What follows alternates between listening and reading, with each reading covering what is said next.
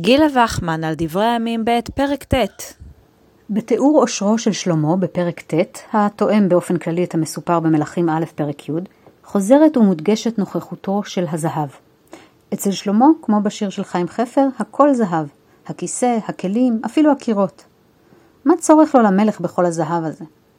נראה שכך ממחיש הכתוב את הרעיון המרכזי שבתיאור זה. ויגדל המלך שלמה מכל מלכי הארץ לאושר וחוכמה, פסוק כ"ב, בעיקר לאושר.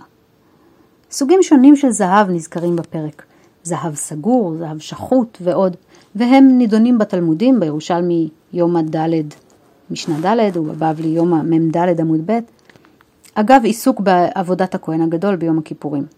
נביא כאן את דברי הירושלמי בקיצור. שבעה זהבים הם זהב טוב, זהב טהור, זהב סגור, זהב מופז, זהב מזוקק, זהב שחוט, זהב פרוויים. זהב טוב כמשמעו, הוא זהב הארץ ההיא טוב וכולי מבראשית ב', זהב טהור שמכניסים אותו לאור, כלומר לאש, ואינו חסר כלום. זהב סגור שהיה מחשיף, מבייש, בעד כל הזהבים שהיו שם. זהב פרוויים, רבי שמעון בן לקיש אמר אדום, דומה לדמו של פר, ויש אומרים זהב שהוא עושה פירות.